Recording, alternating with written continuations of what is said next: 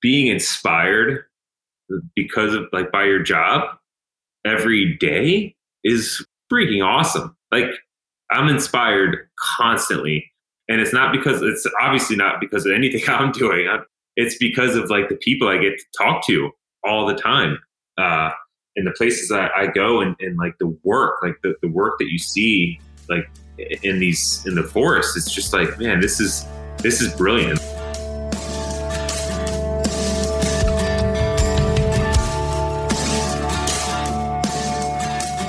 Trail Effect, episode 19. I am your host, Josh Blum. Trail Effect is a show that dives into the stories behind trails, the communities that embrace trails, and the people who rely on trails as a way of life. The goal of this show is to turn the stories you'll hear from our guests into useful knowledge that can be applied to your community while providing some entertaining and inspirational content. Guests on Trail Effect include trail builders, board members, community leaders, volunteers, and regular people who really enjoy trails. This journey of creating Trail Effect never ceases to amaze me. Every person I've ever been able to interview always brings their own expression of what trails mean to them, and we inevitably go down the paths during the interviews that I may not ever expect. Thank you all for continuing to tune into this experiment of a show which appears to be really taking off. For episode 19, we bring you Brice Shirbach. Brice is a storyteller who specializes in bringing the right kind of attention to trail communities, both large and small. Brice first captured my attention a few years ago with a series on Pinkbike called Eastbound and Down. From there, Brice created local flavors along with Underexposed and other various titles that all have the same common theme of promoting trails and communities. Support for Trail Effect comes from Smith's Bike Shop in La Crosse, Wisconsin. Smith's is a full service bike shop that is a retailer for Trek Bicycle Company and Salsa Cycles. Smith's also has a full line of components and accessories from Bontrager and other various companies. For more information about Smith's Bike Shop, go to www.smithsbikes.com. A special thanks goes out to Ben Welnak of Mountain Bike Radio for supporting this podcast and to the people who have shared their time and knowledge. Without this, we would not have these stories to tell. This podcast is an Evolution Trail Services production. For more information about Evolution Trail Services, go to www.evotrails.com.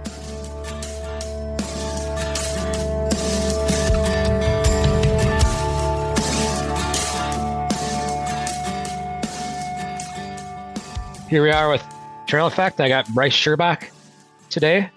Uh, Brice is a content creator for various, a bunch of different companies, and we'll get into that into the story. How's it going today, Brice?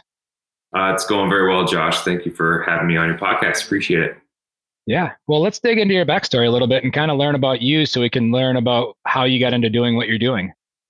Yeah. Uh, I think, you know, like I, I, grew up in Western Maryland. So um, I, you know, like I, I grew up in a really, really pretty area Emmitsburg, Maryland, which is in Frederick County, and um, it's kind of right where the Appalachians cut through and the Panhandle, and and so you know, like I, I when I was a kid growing up, I always wanted to be a professional snowboarder. Uh, we had this tiny little ski area that was just on the other side. I, I was on the I grew up on the Mason Dixon line essentially, and so Ski Liberty was this little ski area just on the other side, and I you know basically grew up there, and uh, you know just always I think kind of looking out my backyard. I mean, I just was outside all the time. I don't come from an outdoorsy family or anything like that, but uh, I, I, was definitely the only one that that was really into outdoor pursuits.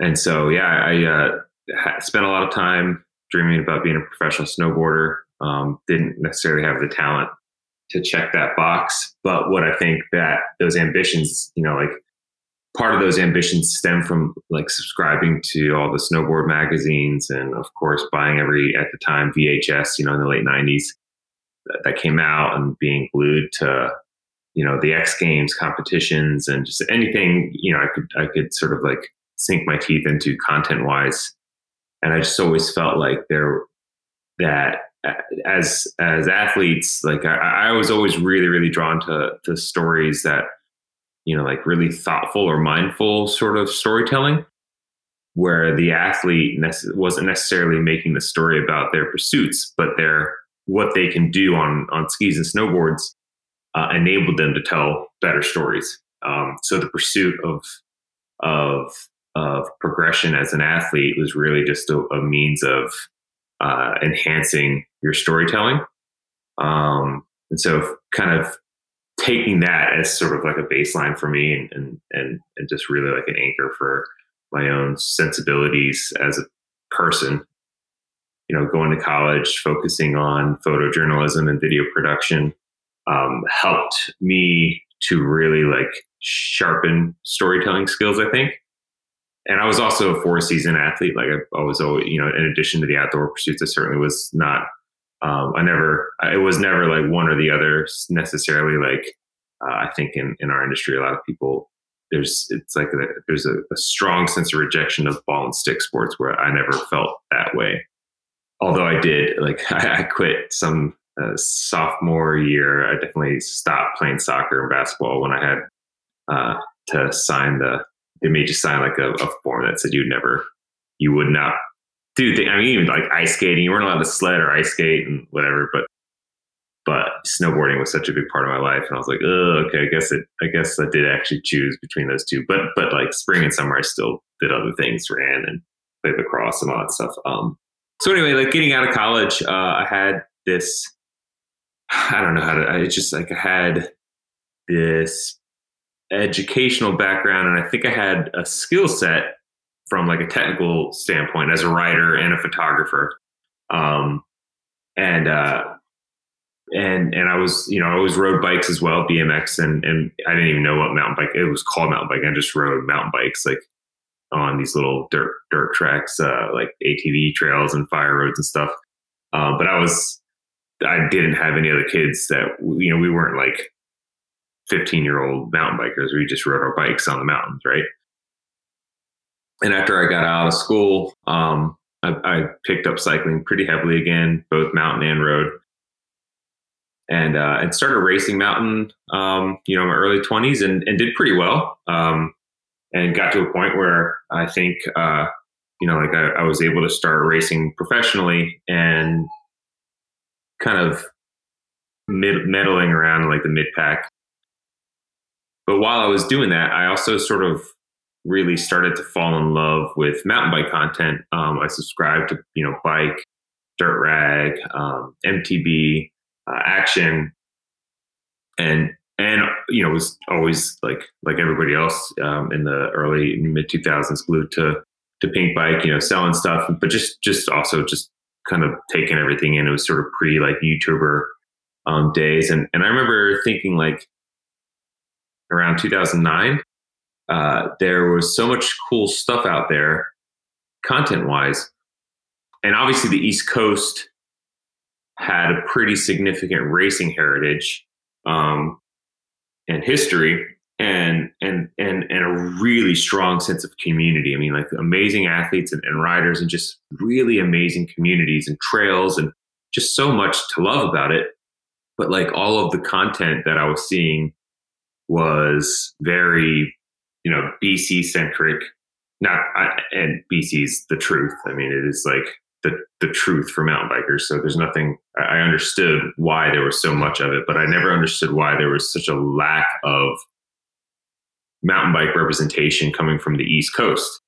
Um, so I started my own website, just like purely not like just maybe as like a you know as I look at it in hindsight, like it might be, may have just been more of like a, an exercise and just sort of looking for a way to kind of work on my creative muscles a little bit and, and just find an outlet for it. But I wasn't necessarily looking for it to be something that would ever necessarily compete with like a Pinkbike or, or anything like that. I just I just wanted to tell stories. Um, and uh, and in 2012, um, I kind of got you know like that that theme continued to build, and I I started to plan for this really sort of I mean ambitious in my mind sort of series of East Coast videos that, that that were designed really to just sort of showcase communities and and riders and just sort of what we some of what we had here because it just was for so long flying so far under the radar and I just felt like there was people and trails here that deserved far more attention they were getting and so yeah i did this thing uh, ended up you know really working on it in 2013 called from where we stand. It was a four part video series just purely east coast based. And it wasn't even like the necessarily like the best. I just was so naive as a as a storyteller and, or at least in this medium.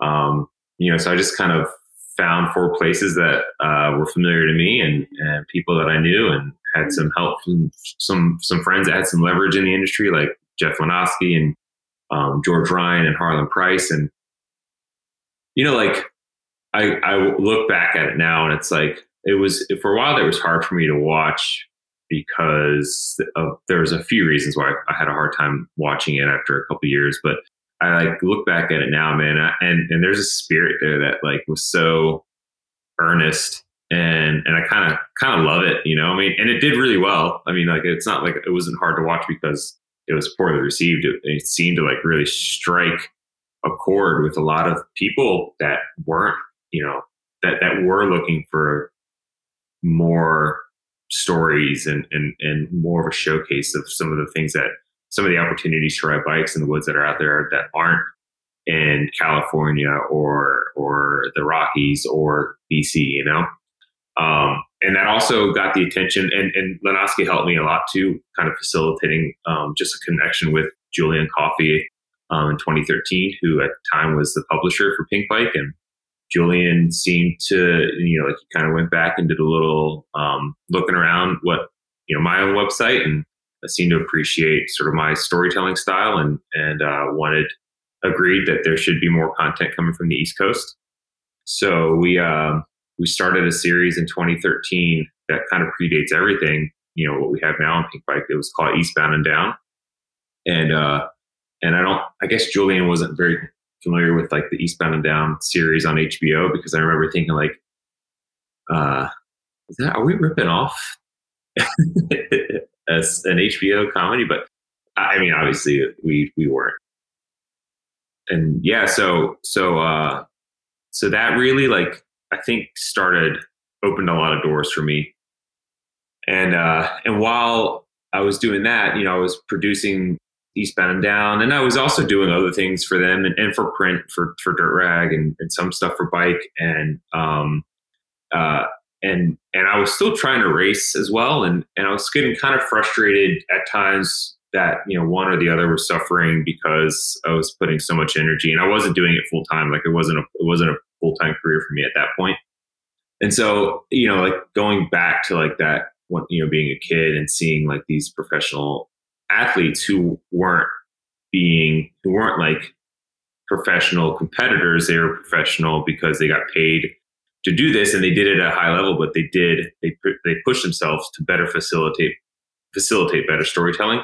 And I think I just, you know, maybe around 2014, 2015, that, that for me just became like clear where I think ultimately like I, I'd always really wanted to go. And, and um, you know, mountain biking also was just something I think that like athletically was I was a little bit better suited for compared to you know being on the snow. Very similar in some senses, as a lot of people who do both sports know, like reading terrain and all that, um, and being comfortable at speed and in the air. But like, um, yeah, I just you know, that's I kind of made it a conscious decision then to really like pursue being a professional rider, not to necessarily race. I mean, I still, if I race, I, I just, you know, I love it. It's a great opportunity to push yourself in ways that you wouldn't otherwise. But, but yeah, to, to like push myself as an athlete, not so I can pound my chest, but so that I can, um, ride more places and ride them better. And, and I think being able to do that, uh, makes me a better storyteller, uh, in a lot of ways. So, um, you know, fast forward now another eight years and it's been my full time job for over half a decade. And yeah, it's, it's, it's, it's, it's evolved in, in so many directions and I'm sure we'll get into it, but it's, it's, it's, uh, yeah, I mean, it's, it's, I work hard at it, but it's not, it's definitely not hard work. It's a dream for sure. When you weren't full time at this, what, what were you doing for work? What were you splitting your time with? Yeah, uh, I, I, had I, I, was managing a restaurant, um, and uh, as I started to race more and more, and I and I started to race uh, in pro classes, I uh, I think around that time, and also like as I was doing more content on my website, I just decided. I get that's a that's an important detail. Um, I did I didn't just stumble into this. You know, I I kind of like you know, I, I, guess around 2011, 2012, I stepped away from management and, and just was a bartender. And I was like, all right, well, this is an opportunity for me to work, have more time to, to put into training and, into um, into storytelling while still being able to, to, to earn an income because it's, I mean, I wasn't I, I don't know when I actually made my first dollar, maybe 2013 is when I actually got my first little check for mountain biking uh, outside of a few race checks. Um, but I did just think like, okay, you know, like let's just let's just see like that that decision to like step away from management was just like okay let's just let's like test the waters a little bit and just it was like a feasibility check and uh and that was of course i never ended up stepping back into that role. And and, uh, and so once once i started to get a steady stream of of somewhat small and modest pay you know like that for, for mountain biking like the mountain biking pay would would start to kind of go up a little bit.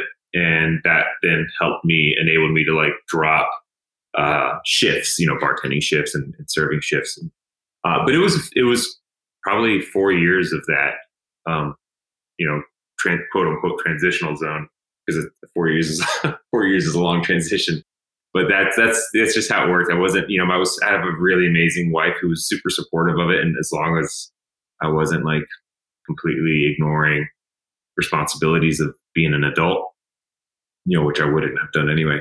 Uh, there was, she was really happy to see me like kind of pursue this dream, and and obviously like it has it's paid off, but um, but I think having having a supportive partner in life is is pretty integral for sure to that. So let's get into some of the series you do. Um, you got a whole list of series series is. Um, I'm yeah. not going to name. I'm not going to name them all. But when you you know when you are maybe in the early creative stages of of doing a series, what are the, what are some of the stuff you look for, or what do you what do you kind of have for goals for the different uh, video parts you do? To maybe it's you know for underexposed, which yeah you know, is to expose communities that people might not know about. Yeah. I think, um, yeah, there's a lot. And, and I think, uh, and you, you probably noticed this yourself, um, just from hearing, like, you know, you to talk about as you through, through our emails and previous discussions, like there's definitely a, a recurring theme in a lot of what I do content wise. And that's like centered largely on community and trails and, and like nuances and differences sort of between these different places. But I, I think there's a lot of different ways to sort of tell these stories. Um, and so like, for example, I, th- I, think maybe the most, the most visible thing I do consistently is, is local flavors. Um, and that was an evolution from, from Eastbound and Down because Eastbound and Down initially was just anything East Coast. It could have been a, a profile piece on somebody it could have been a World Cup question and answer with like the organizers or or or a destination piece like like Brevard Calling I did in 20 early 2014 uh, with Matt Delorme and, and uh, Kingdom Trails thing I did that later that year like um, so the destination and, and community centric stuff became sort of my focus for Eastbound and Down and then that eventually turned into local flavors when when we got to a point where we were like okay I haven't seen, I was not single handedly responsible for, but I just, I think I was a part of maybe a growing contingent of people that felt like the East Coast deserved to be, to, to, to, be treated, or deserve the same treatment as what we had seen from so many other parts of the world. So we were able to then say, okay, we don't need to qualify the East Coast anymore. Like it's, it's, it's people get it. So let's, let's open this style of storytelling up uh, t- to everywhere, you know. Uh, and so it, it was really just like with local flavors, what it's become is a really comprehensive look at um, riding destinations that it's a comprehensive look at places that have a comprehensive offering of, of opportunities for mountain bikers. Um, and the reality for local flavors is, and I love it. I mean, I, I love making those, um, and I put a lot of work into them. And, and and and for me, like the video stuff, I think is you know we kind of talk about being a content creator, but I that is still a pretty generic term to me. I really like to be a storyteller, and and it doesn't have to be through video means or even photographic means. Obviously, like that's something I do as well. But um, but like the writing is sort of the anchor for every for me as a storyteller. Being able to write well um, kind of helps to inform everything else. Um, and so local flavors are 4,000 word pieces with 50 photos. Um, there has been a video element that's been a part of local flavors for a long time. We're actually getting rid of the video element because, which is cool because it just, I'm not a YouTuber and I don't, I never really will be.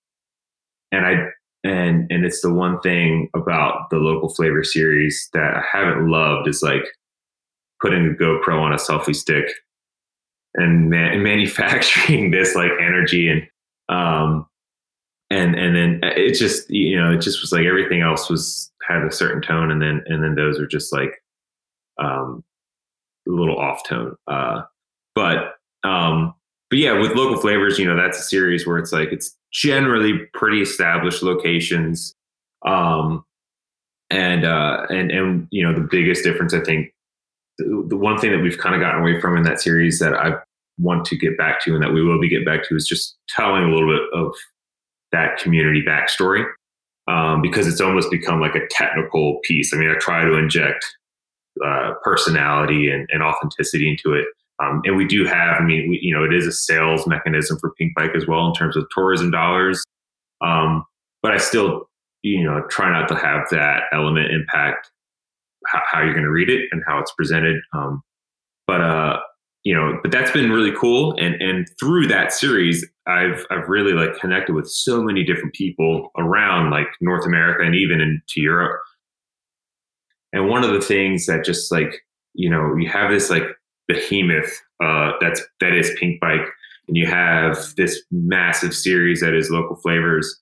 Um, and it's like man, there's just like other there's more nuanced there's more nuance out there. And and there's a lot of brilliance out there. And they might not necessarily like there might be a community that that maybe you couldn't fill a local flavors with but that doesn't mean it's not worthwhile. And and so it's just been about you know it's like all right well how do we do this with also not like going and blowing up spots. You know because you, you have to be sensitive to that. I'm less concerned with uh, i love you. Sorry. Um, all right. So yeah, I, I tend to be less concerned with like the, the, the, the ego part of that, which is like when you go places, you got your, your, your guy that maybe, and I don't, I don't even use Strava, but I certainly know that like people kind of like to puff their chest and like, oh, you got a new, I don't want everybody coming here because then I'll lose my, you know, I, I like being king of the hill. Uh, uh, and I, I, I, think that kind of is behind a lot of like the the territorialism that we see is just like people. I don't know. I, I get those. I I get those vibes when I go places. Still, it's like you know people like seeing it kind of stick their chest out. Like, all right, I don't. This guy's never in here before. He better not go faster than me on his first run. Uh, and that's whatever. Like that's cool. That's that's human nature. But um, but there are there is it is worth being sensitive to in in in so far as like like I I'm a proponent for I'm a huge proponent for um, mountain biking as a real boost to your community as a you know as a social driver and an economic driver. But um, you know there's a lot of rad trails out there that are off the radar and they they for any number of reasons. And um, you just have to be aware of that and you don't want to like just because you want you, you you need something cool and different and in terms of like content um, that shouldn't come at the expense of like the sensitive like some of those sensitivities for any given community.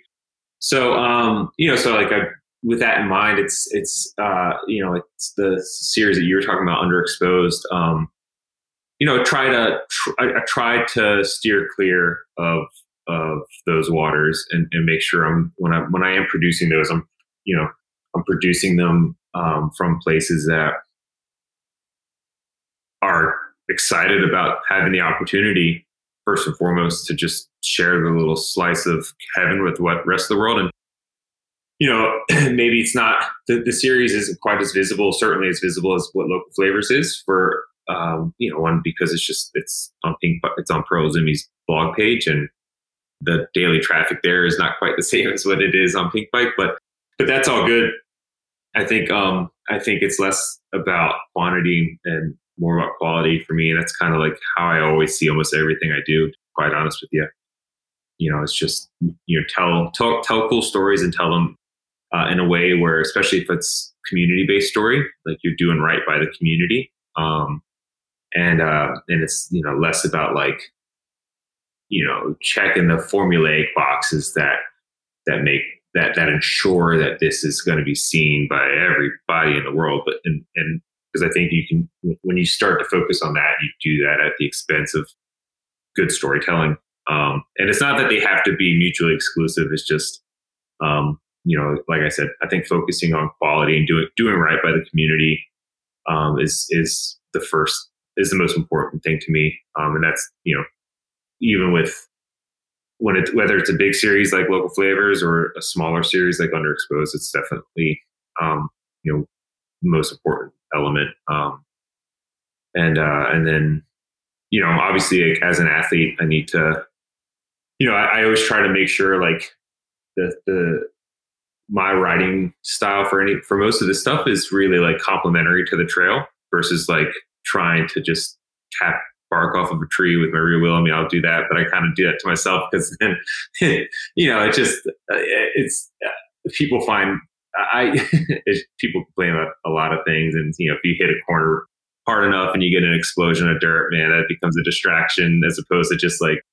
so it's just like, all right, let's just, let's like, let's do things that's fast. And if you're a fast rider, you can watch these and know that that person's pushing it, but you're not like it's all fairly organic and, and it meshes well with the terrain versus like just pure showing off, which is sweet. Um, you know, like, but there's a definitely time and a place for that. But but generally, um, I, I try to try to like push myself so that the trails look really good, not necessarily like the rider, right?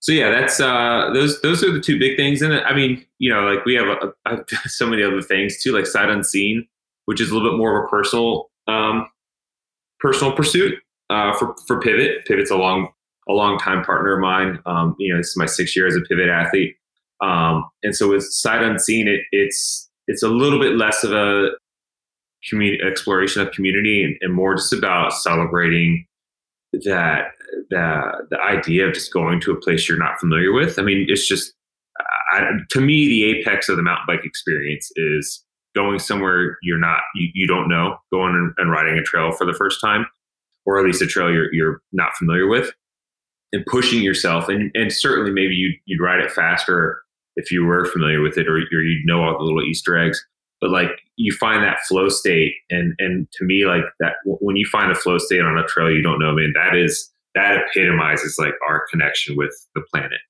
um, and with with terrain right i mean you know, mountain biking as a pursuit is is such a silly thing. Like it's just so silly if you if you like really think about it. Uh, the things that we think are cool are just so nerdy, like and and so many other real world applications. But it's all good. Like it's you know it's it's it is our pursuit, and it's a it's it can be a really personal one. And so for me, um, you know, pushing myself down trails that I don't know uh, and, and seeking that flow state and that connection is just like the apex. It just doesn't get any better. Um, and and so we did sight unseen last year. We did one in Durango. Uh, we did one in uh, Left Hand Canyon, just outside of Boulder. Uh, and it was really, really well received and um, really cool cinematic project. And it was really great to to have a couple of filmers where I'm, you know, because so much of what I do, I'm self sufficient with as as a shooter, whether it's stills or video. Um, so it was really great. Drew Bennett and Matt Jones were amazing. They're such good guys, and they just got it. Like they understood what I was going for as a storyteller, and uh, and Pivot loved it. Chris Cocalis, you know, like he and I, I was out filming for the new Mach Six bike release uh, last fall, and he's just like, you know, we were just in the middle of shooting. he's like, "Oh, hey Brice, by the way, you did an amazing job with Sight Unseen. I really loved it, man. Nice work." I was like, "Oh, thanks, Chris. Uh, it was awesome. It was just like it, it was cool. I think people got it, and, and, I think a lot of people connected with that. So we're we're doing that again this year. Um, in fact, I'm leaving leave for the first one on the Oregon coast in early March. And then we'll do another one I think out in the Teton Valley later in the summer. Oh wow! Yeah. Uh, so yeah, you know, and and that again, it's less that that's a that's a deviation from a lot of like that the community based sort of storytelling I do. This deep dives into different places and, and people that are behind them, uh, and it's a personal pursuit, which is there's you gotta you gotta have room for that. I certainly do. I mean, I, I have a lot of stories I want to tell, and a lot of them are about people and places or, or the people behind the places we love to ride.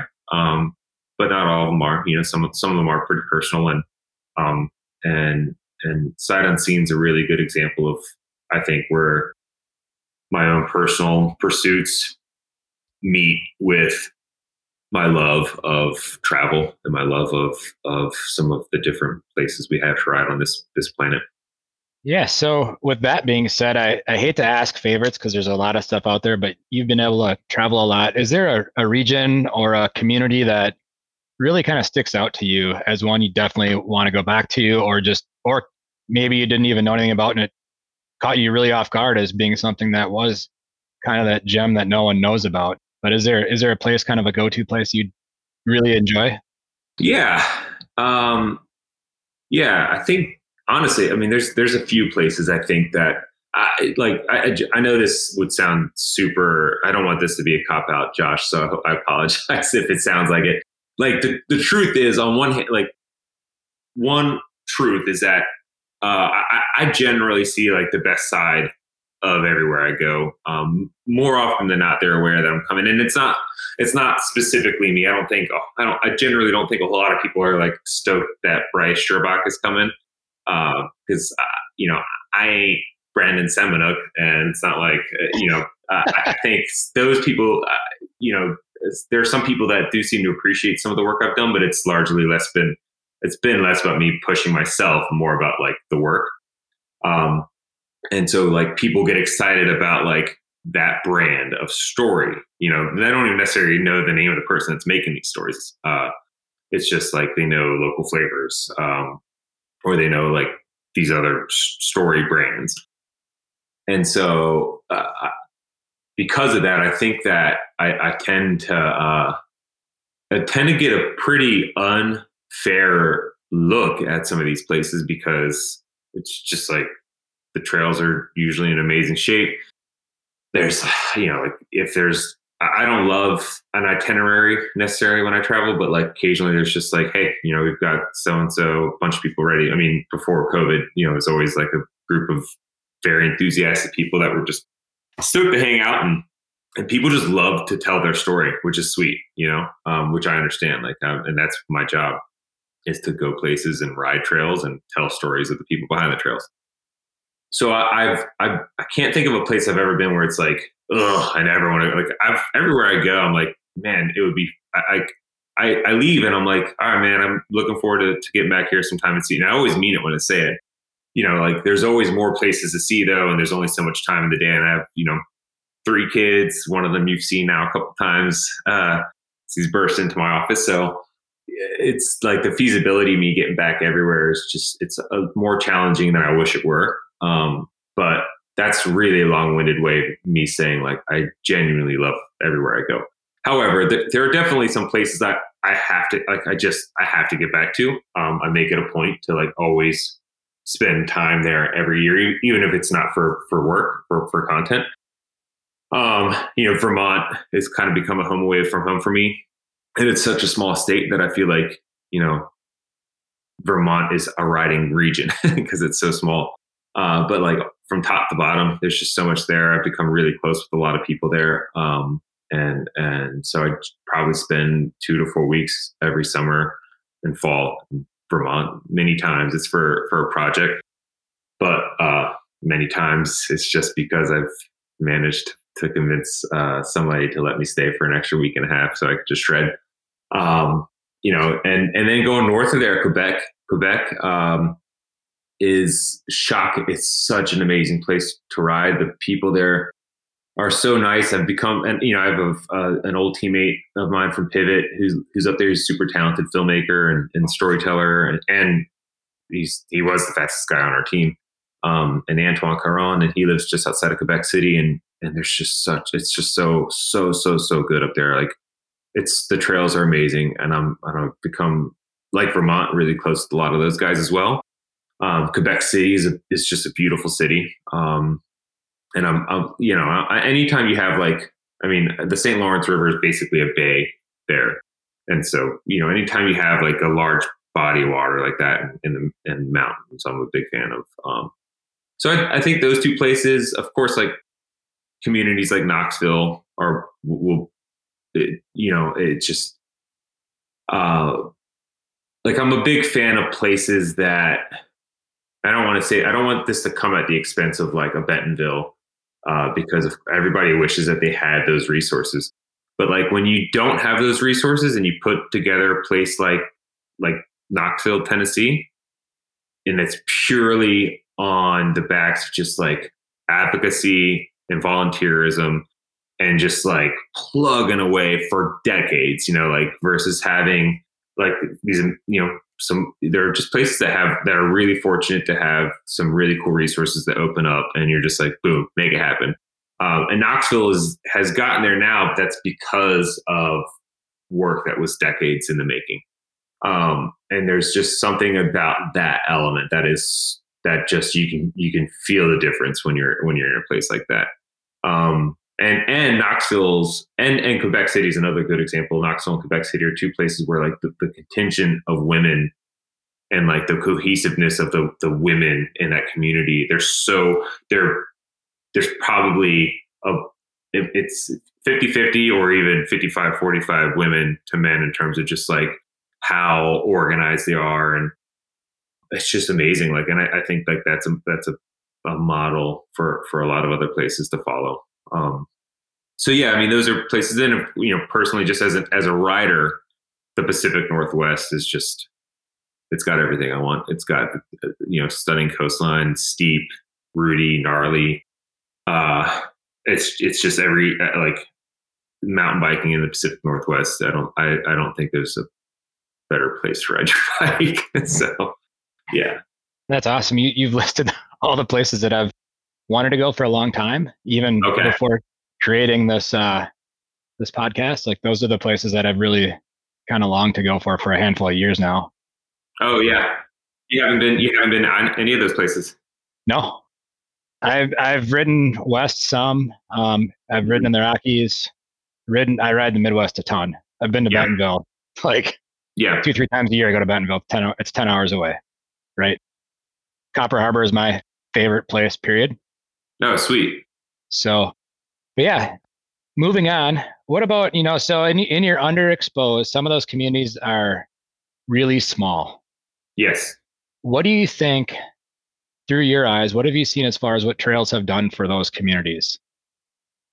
Yeah, I think um, that's a really good question because I, I, I like it's it's that that's a the trails bring so much to a place. And i don't even think that it's it's it's hard to like educate sometimes locals like the like i don't know quote unquote non-endemic local so exactly like what's going on in the woods that they might not know about. And like it's it's not just you know you're not just burning these in with your tires you know like it's the, the effort to, to get organized to find volunteers to apply for grants. There's so much stuff that's not sexy that's that's important to talk about anyway um, with advocacy and stewardship. And and so there's there are a couple of different dynamics that are at play that i think work really well for communities. Um, the most obvious thing i think the thing that that like is it's most tangible and it's easiest for us to get leverage as mountain bikers is the economic benefits. Um, you know if you have a really if you have an ambitious collective and you have cool ter- terrain, um, and you have a willingness from land managers to let let mountain bikers kind of do their thing, and you have that that reciprocity and that trust. You know, you're going you're going to draw traffic, and and that's really important. Uh, I think it just it has it has a really tangible impact on local businesses when you have people traveling you know, even if they're just driving an hour, you know, or they're they're they're coming from across state lines or whatever, like you you know, you're there's there's money now being spent on something that has very little to no overhead, depending on you know, like if it's grant writing, if it's just volunteer work, like there's just so, you know, even, even if you were like to pay, you know, you raise money or whatever, you, you, you like uh, professional trail builders, it's, it's an, ex- it seems pretty expensive. Um, on one hand, until you like compare the overhead of, of that to like building a freaking tennis court. And then it's not like you like these tennis courts cost how much? What? We're spending that much money on tennis courts? Like you spend a tenth of that on like 12 miles of amazing trail, like by a really good, talented trail builder. And that's if you're, you know, like, and you could do rad things with volunteers. So, so the overhead is virtually nothing compared to a lot of other things that are shockingly expensive. Um, but then the, you know, like the economic impact is, uh, so it's all, it's all good. Like it, it's no overhead and it's and it's money being spent now at local businesses. So of course there's the economic impact. And and the more you have to offer in terms of trails and like the, the bigger the draw, the more money people are going to spend. So that's good. And that's that's important. And it, it's it's good to establish that, but you can also kind of get out of the way because it's measurable and it's tangible and it's easy. Um, I think the the things that are less tangible and kind of harder to measure, but like still very real would be some of the like the social impacts that that trails can have. You know, you're getting people together uh, from whatever political persuasion they may be, or whatever their socioeconomic status is. You get people in the woods, you get them dirty, and you know everybody has a shovel, everybody has mud on their their pants, and their shoes are caked, and like it doesn't like none of those things matter when you're when you're in the woods and you're you're building trail. Um, and I think that like even you could say this something similar to, to effect to, to similar effect during rides, but like I think building trail and volunteerism and stewardship brings people together uh, in ways that that uh, it's hard to do today. Um, and and I think that there's a I think there are benefits to that. I think when you have when when you have a number of people from different walks of life all putting some investing some sweat equity into the same thing, like that to me is really beautiful. Um, and and so there's that element, and there's also just like the trails themselves, and, and when you the, the reward for all that work is riding the trails, and, and again like um, you just not, it's not just good to bring people in, but it's just good to have this as a as a as a as a mental and a physical uh, you know like benefit and and um, uh, pursuit for your community. You know, like you you shouldn't build trails to be a billboard for tourism for your community. You should build trails first, in my opinion. And a lot of these places, I think a lot of places are doing this the right way. Like you build it for yourself, and then as the infrastructure is, is there and the trails grow, of course, inevitably people are going to hear about it. And, and, you know, like you, you then open it up to others, but like make sure you're doing it for your community first.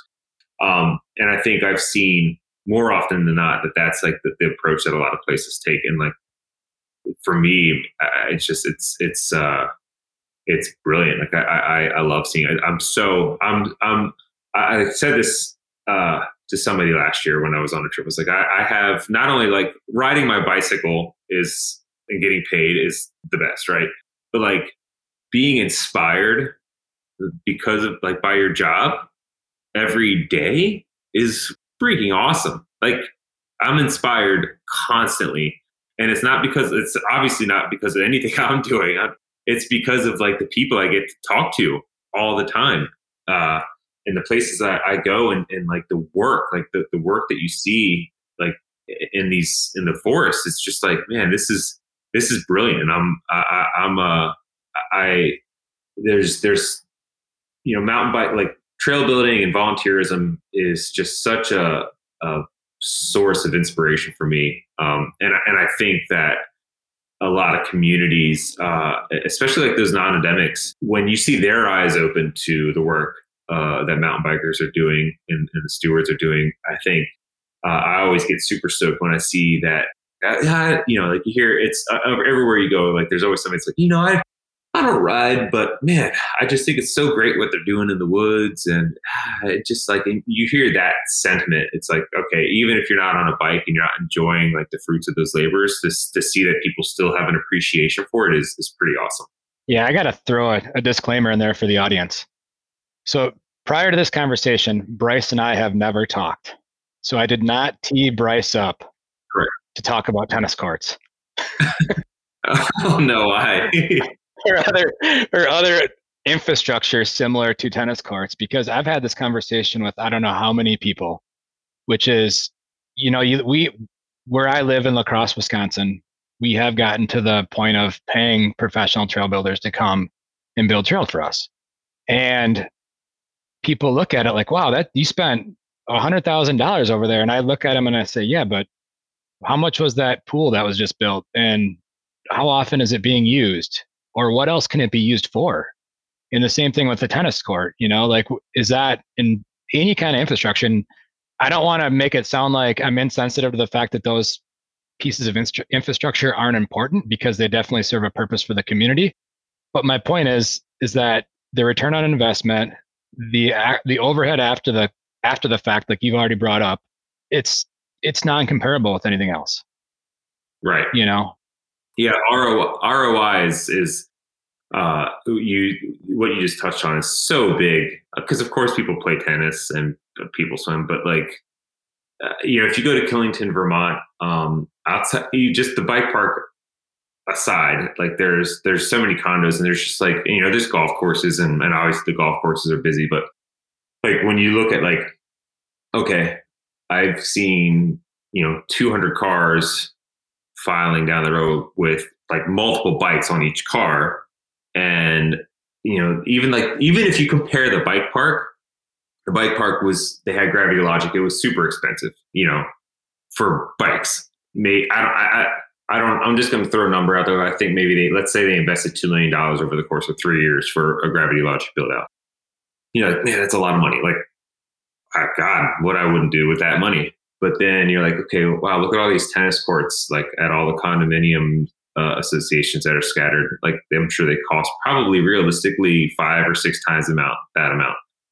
And I've seen over the course of a week here in Killington, four different people use those courts total. Like the ROI is incomparable. You're right. Um, and it's not, it's not to like, t- you don't want to like talk up or, or like puff up or, or prop mountain biking up uh, at the expense of, of, of those other pursuits. But it's just to kind of get people to realign how they see money being spent in the woods and, and the, that the return on investment specifically is is pretty staggering. You know, when, when you look at you know when you when you compare dollar to dollar. Yeah, I, I'm going to add. You can also play pickleball on the tennis courts. Yeah, you can do a lot of things tennis courts. And I I bring I bring that up because I think it was 2018. I was at a city council meeting to speak in behalf of um, funding for trails through our you know through our parks department and through the uh, capital improvement budget. And there was also a group there lobbying for pickleball courts. And it was like they so, they stole the script that we use as mountain bikers for how we promote pickleball because they went almost on av- every avenue we've already talked about with tourism and economic impact, like all that stuff. Only they just added pickleball to it, and it was almost surreal to sit in this meeting I couldn't even keep a straight face every time the name every time yeah. pickleball came out. They had poster board with like it was like a bunch of cheerleaders there. It was, it was pretty crazy. I don't even know what pickleball is. If I'm being honest with you. I don't really. I've never honestly seen it. I think it's like okay, a little bit smaller rackets, maybe a plastic ball. The court, you know, is smaller. I, I'm not well versed in it either, but it's just it was interesting to see that dynamic play out. Like I would have never have thought in a million years. You know. Yeah. so anyhow, um, one of the other things you, you you talked about, and I, would like to know how much you've seen this. So obviously we've talked about the tourism, but really you hit it hard on the community.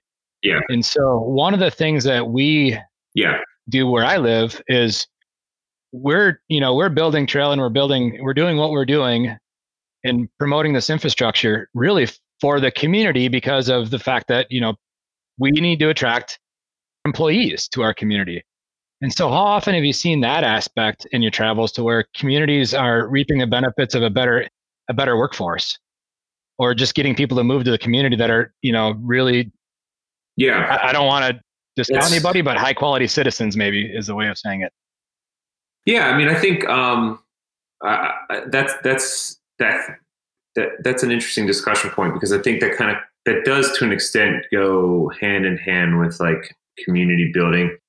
Um, and I, I, I, you know, like there's there's a whole bunch of different layers to that to that discussion that I could spend way too much time on, but uh, yes, it definitely is it is something that places will leverage. Like you see it in Bentonville, right? Um, when when you're not just trying to to draw tourism dollars and you want to encourage people to to move here because you want a certain demographic. Um, and and so yeah, mountain bikes and really good trail networks are absolutely a draw. And I think mountain bikers inherently, like, I mean, I live in Wilmington, Delaware, and I'm probably the only professional mountain biker in the entire state. If I'm being like realistically, I don't, I think I might be. So this is not a place where people flock to. And I'm, I'm okay that I, I have really rad trails that are right, right down the street, like two miles from the garage. Right. Um, but yeah, also I dream about living other places all the time because like there are like that's just who I, I think I think that is an intrinsic part of the nature of like being a quote unquote like outdoorsy person. Like if you're a big skier, snowboarder, like that's a if that's a big part of your life, or bikes, mountain bikes, or cycling in general, or climbing, like you you you want to spend time in these places where that's abundant and the quality of that is really great. And eventually you get to a point where like, man, it would be just cool to like have a little land here, buy a little whatever. So I think that's an I think that's intrinsic, and and I think that communities specifically, to your point, recognize that.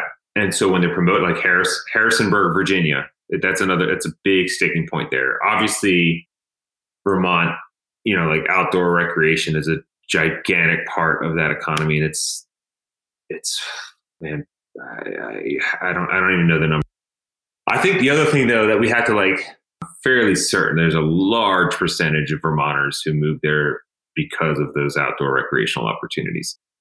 And I, don't want this. I know that this is um, virtue signaling to an extent, but it's just like when you you're like, all right, we want to we want mountain bikers to come here and, and live, but then it's like, well, what what are we thinking? Just like bunch of white dudes and their families in their 30s, like or or and this this is where I think just like figuring out what mountain bike like what the mountain bike demographic is and doing a better job. Um, and I and I think like I don't I I, I think that communities uh, this like like opening it up to rep, better representation. You know, like it's there's there's a whole bunch of elements, like I said, to this conversation, but like the it's just about I think making mountain biking a more inclusive thing, more more inclusive community, a more inclusive an inclusive sport, and that's part certainly part partly done through trying to reduce the cost barriers to it, but also just like how we present it through media, like through through content and through storytelling, and trying to tell more diverse stories, so that um, we kind of we you know like you want better trails, and of course you want like it's it's inevitable if you have really awesome trails, people are gonna people want to move to where there's awesome trails. But I think that um, this like somebody like me like i'm in my 30s i'm a white dude i ride bikes like and, and i have a family like and and and i like i think we it, it's really important to uh you know as as we like tell stories and we think about communities and and um the impact that mountain biking and trails can have on on our communities i think telling diverse stories is one of the things that that one of the steps that that we should really be making um, in order to like show how diverse our communities are um, and uh, and show that it's it's that any any number of people, regardless of your the, the color of your skin or your socioeconomic background.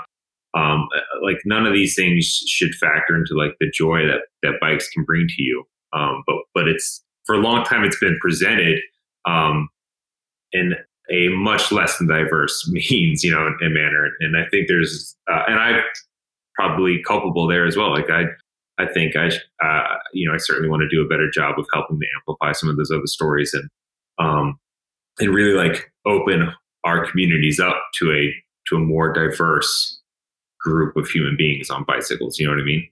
Um, so, uh, you know, what, what, like to your original question, like it definitely, I think trails and community and, and a lot of those efforts go way beyond tourism, um, and they they are a part of community building. But then I think now it's really like we need to rethink to an extent like what we mean when we say like communities and, and building communities and, and drawing in mountain bikers because I think I think I think there's a I think there's a lot of room for improvement when it comes to to really like showing some diversity in, in our sport and in our communities. You know. Yeah, and one of the um, one of the things that you know we're working on where I live, and I see a lot of other communities working on more, and actually IMBA is pushing it is the more trails close to home and bringing trails into communities. So you may not, so you don't need a, a vehicle to get to that good trailhead, right? Yeah. You know, making it so it's easily yep. accessible, you know, or bringing in even bicycle playgrounds as, you know, some people like to call them with, with skills areas, uh, pump tracks, um, all that stuff where you don't have to have the best bike. You don't have to have a vehicle to get there, right.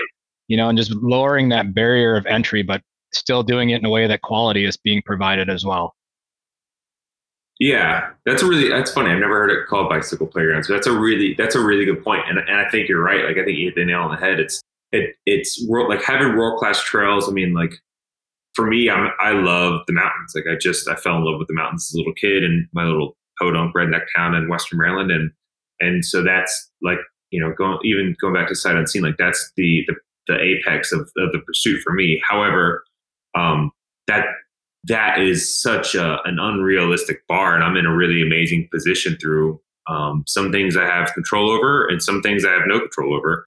Um, and all of those things have kind of led to me being in this really like very amazing position to explore that. But having a pump track or or having just like some ladder drops or something like that, like like those are just such great ways to like to to open things up to communities. Um, and and then like to just like light that spark right like that's what it's all about ultimately like however whatever it takes to like get people to sort of to to to to, to really like if you're an adult who's who you maybe haven't been on a bike in years to fall back in love with it and you know or if you're a kid just like getting on your fully rigid little 16 inch bmx and just like just go and putzing around a, a little tiny bike skills park and some you know that's right next to like a a swing set. Like that's a really great way to like demystify riding bicycles off road. And, and I think, um, and I think that also just really helps to get people to, to hopefully fall in love with riding bicycle again. Yeah, for sure. So you've already touched on um, one project that you have going on for 2021. What else? Um, yeah. That what and obviously within what you know about 2021 is turning out to be a bit of a question mark, similar to what 2020 yeah was. But you know, do you have anything you'd like to talk about that that may be coming down the line for you and and the people you work with? Yeah, of course. Um, I think that no matter what happens with like however long it takes me to get my vaccinations and uh, you know, like I feel much better about navigating these weird waters compared to what I did last year.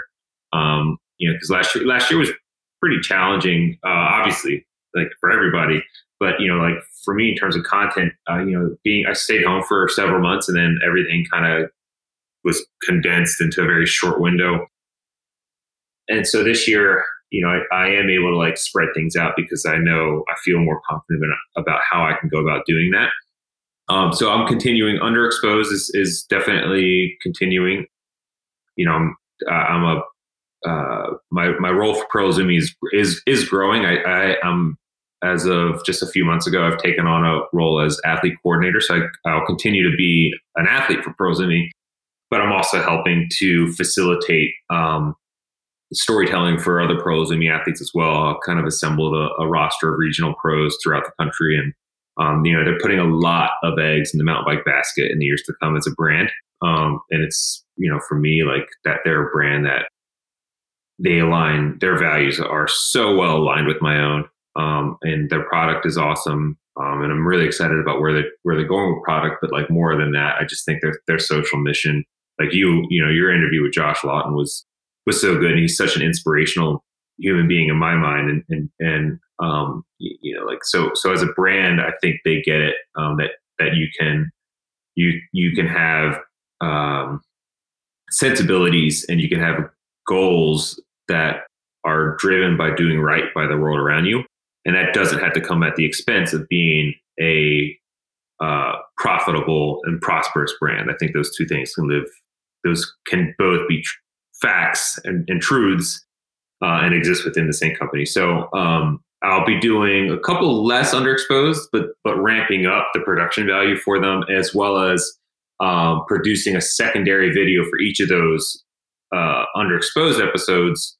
Um, and it, they're two minute discussions with a with with a like anywhere I go, I'm basically you know reaching out and doing a having a two minute sit down with with a an advocate from that respective region, um, just just to really humanize the advocacy efforts. Um, you know, because I think the payoff is, of course, what we want to see, and we want to see rad trails and learn a little learn a little bit more about them.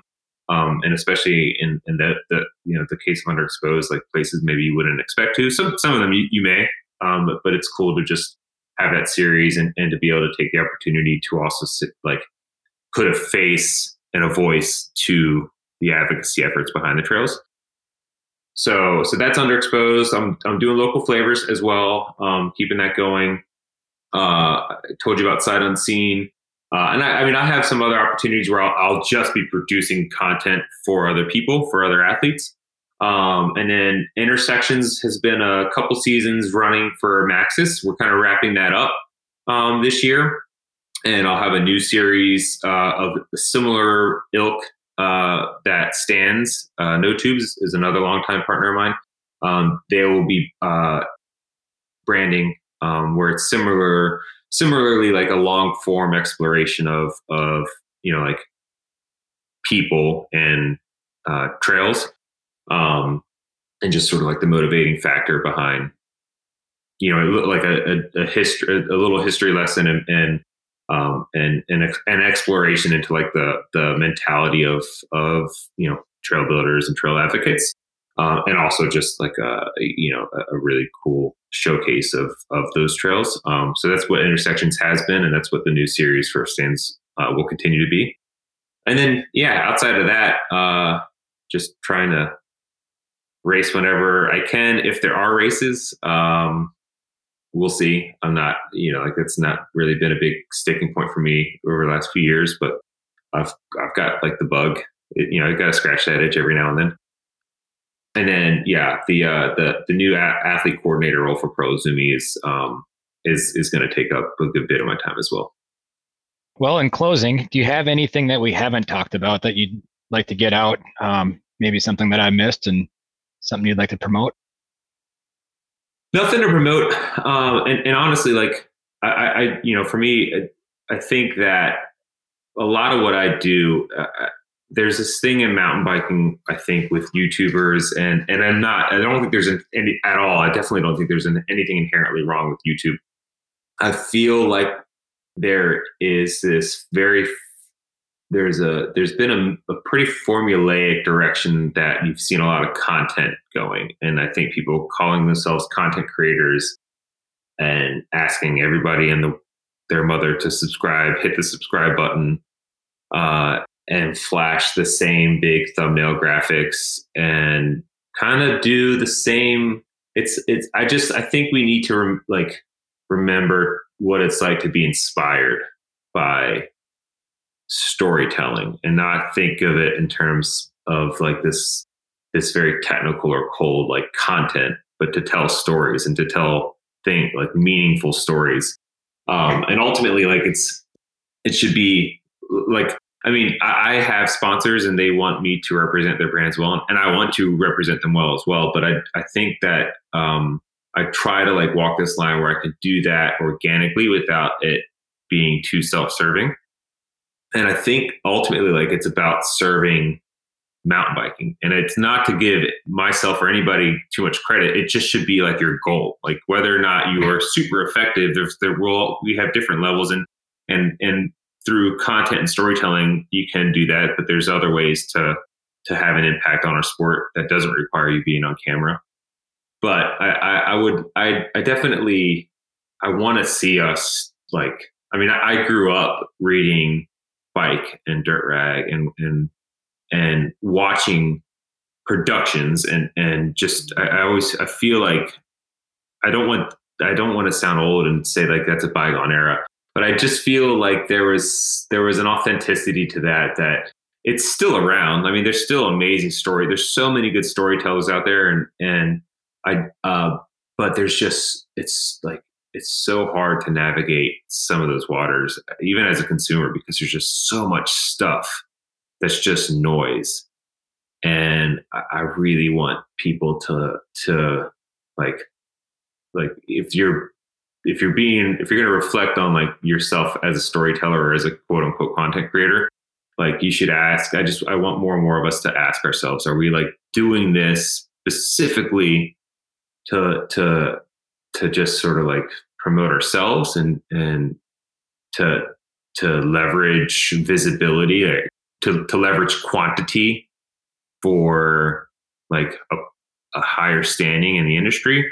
Or like are we do you, are you really trying to produce something that's of high quality and that services mountain biking and, and its growth um, and and telling meaningful stories and being you know like less focused on the quant- quantity and, and, a bit more focused on the quality of it you know?